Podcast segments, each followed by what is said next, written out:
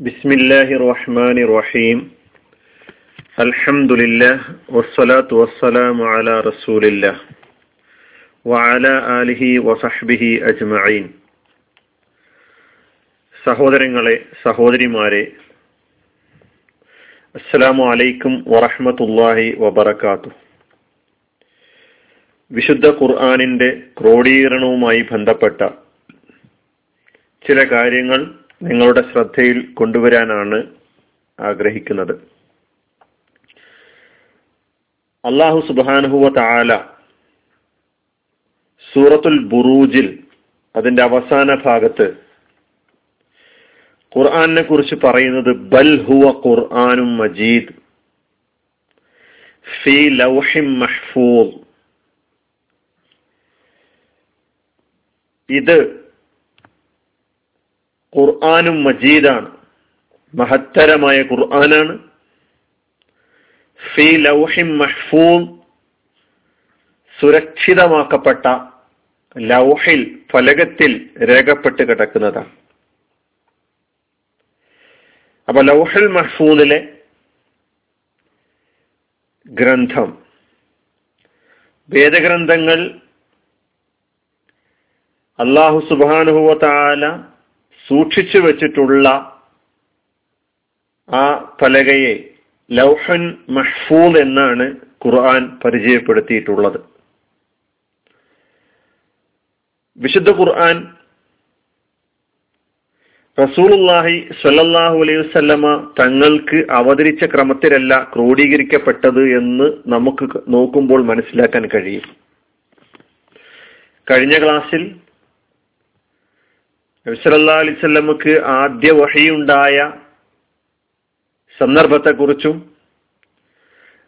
ഹിറ ഗുഹയിൽ വെച്ചിട്ടാണ് എന്നും അത് സൂറത്തുൽ ആലക്കിലെ ആദ്യത്തെ അഞ്ചായത്തുകൾ باسم ربك الذي خلق خلق الإنسان من علق اقرأ وربك الأكرم الذي علم بالقلم علم الإنسان ما لم يعلم എന്ന ഈ അഞ്ചായത്തുകളാണ് ആദ്യമായി റസൂലുല്ലാഹി സല്ലാ അലിസ്വല്ലമക്ക് അവതരിക്കുന്നത്. നാം നമ്മുടെ മുമ്പിലുള്ള സമ്പൂർണമായ ഈ ഖുർആൻ മറച്ചു നോക്കുമ്പോൾ നാം ഖുർആനിൽ കാണുന്നത് ആദ്യത്തെ സൂറത്ത് സൂറത്തുൽ ഫാത്തിഹയാണ്. അവസാനത്തെ സൂറത്ത് സൂറത്തു നാസുമാണ്.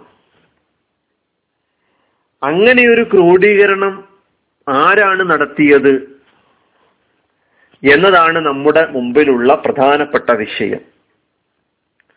നാം അറിയുന്നു നാം മനസ്സിലാക്കുന്നു റസൂലുല്ലാഹി സല്ലാ അലിസല്ലമക്ക്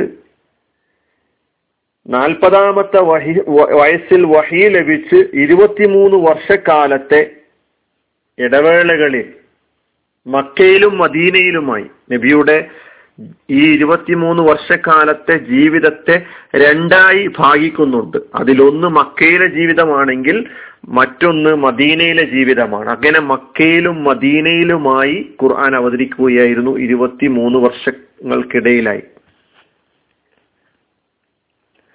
അതിന്റെ അവതരണ സ്വഭാവവും നമ്മൾ പറഞ്ഞു ഇസ്ലാമിന്റെ പ്രചാരണ പ്രബോധന പ്രവർത്തനങ്ങളുടെ വളർച്ചക്കനുസരിച്ച്. സന്ദർഭോചിതം സാഹചര്യങ്ങളുടെ തേട്ടമനുസരിച്ച് ഒക്കെയായിരുന്നു ആയത്തുകളായി സൂറകളായി ഒക്കെ അവതരിക്കുകയായിരുന്നു. അപ്പൊ ഓരോ സൂറകളും ഓരോ ആയത്തുകളും അവതരിക്കുന്നതിനനുസരിച്ച് റസൂൽഹി സല്ലാഹു അലൈഹി സ്വലമ തങ്ങൾ അവിടുന്ന് പ്രത്യേകം തെരഞ്ഞെടുത്ത കുത്താബുൽ വഹി വഹി എഴുത്തുകാർ എന്ന നിലയ്ക്ക് അറിയപ്പെട്ട സഹാബെ കിറാമിനെ വിളിച്ച് അവരിൽ പ്രധാനികളായിരുന്നു ബിൻ സാബിത്ത് റലിയല്ലാഹു അൻഹു ഉബയ്യബിൻ കാബ് റലിയല്ലാഹു അൻഹു മുഹാദിബിൻ ബിൻ ജബൽ റലിയല്ലാഹു അൻഹു. ചരിത്രത്തിൽ പതിമൂന്ന് ഇരുപത് ഇരുപത്തിമൂന്ന് പതിമൂന്നാളുകളായിരുന്നു എന്നും ഇരുപത്തിമൂന്നാളുകളായിരുന്നു എന്നും ഇരുപതാളുകളായിരുന്നു എന്നും കുത്താബുൽ വഹി വഹി എഴുത്തുകാരായിട്ട് തിരഞ്ഞെടുക്കപ്പെട്ടവർ എന്ന് വിവിധ അഭിപ്രായങ്ങൾ വന്നിട്ടുണ്ട്. അതിൽ പ്രധാനപ്പെട്ട ഈ മൂന്നാളുകൾ. അപ്പൊ റസൂർഹി സല്ലാ അലൈഹി സ്വലാമ അവർക്ക് നിർദ്ദേശം കൊടുക്കുകയായിരുന്നു. ഇന്ന സൂറത്ത് ഇന്ന സൂറത്തിന് ശേഷം ഇന്ന ആയത്ത് ഇന്ന സൂറത്തിൽ ഇതൊക്കെ റസൂലുള്ളാഹി സല്ലാ അലൈഹി വസല്ലം അവർക്ക് നിർദ്ദേശം കൊടുക്കുന്നത് എന്തിന്റെ അടിസ്ഥാനത്തിലായിരുന്നു? അള്ളാഹു റബ്ബുൽ ഇസ്സത്ത് നൽകിയ നിർദ്ദേശങ്ങൾക്കനുസരിച്ചായിരുന്നു ഇത് ക്രോഡീകരിക്കപ്പെട്ടത് എന്നാണ്. അപ്പൊ ഖുറാനിന്റെ ക്രോഡീകരണം ദൈവികമാണ്. മനുഷ്യനിർമ്മിതമല്ല. പ്രവാചകൻ സല്ലാ അലൈഹി വസല്ലമ ക്രോഡീകരിക്കുകയായിരുന്നില്ല. അവതരണ ക്രമമനുസരിച്ചും ക്രോഡീകരിക്കപ്പെട്ടതായിരുന്നില്ല.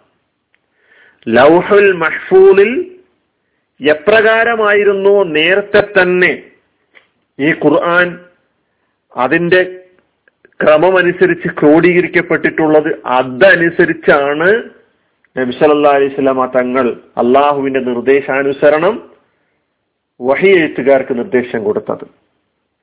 അതാണ് നമ്മുടെ മുമ്പിലുള്ള ക്രോഡീകരണ രീതി എന്ന് പറയുന്നത്. അപ്പൊ നമ്മൾ മനസ്സിലാക്കേണ്ടത് വിശുദ്ധ ഖുർആൻ അതിന്റെ ക്രോഡീകരണം ദൈവികമാണ്. അള്ളാഹുവിന്റെ പ്രവാചകൻ മുഹമ്മദ് മുസ്തഫ സല്ലാ അലിസ്ലമ തങ്ങൾ അവിടുത്തെ വഴിയെഴുത്തുകാർക്ക് അള്ളാഹുവിന്റെ കൽപ്പനകൾക്കനുസരിച്ച് നിർദ്ദേശം നൽകുകയായിരുന്നു. ഇതാണ് ക്രോഡീകരണവുമായി ബന്ധപ്പെട്ട് നാം മനസ്സിലാക്കേണ്ടത് വളരെ ചുരുങ്ങിയ വിശദീകരണമാണ്. അള്ളാഹു സുബാനുവ താല കാര്യങ്ങളെ ധാവിധി മനസ്സിലാക്കാൻ നമ്മെ സഹായിക്കുമാറാകട്ടെ. അലഹമുല്ലാഹി റബ്ബുലാലമീൻ അസ്സാം വലൈക്കും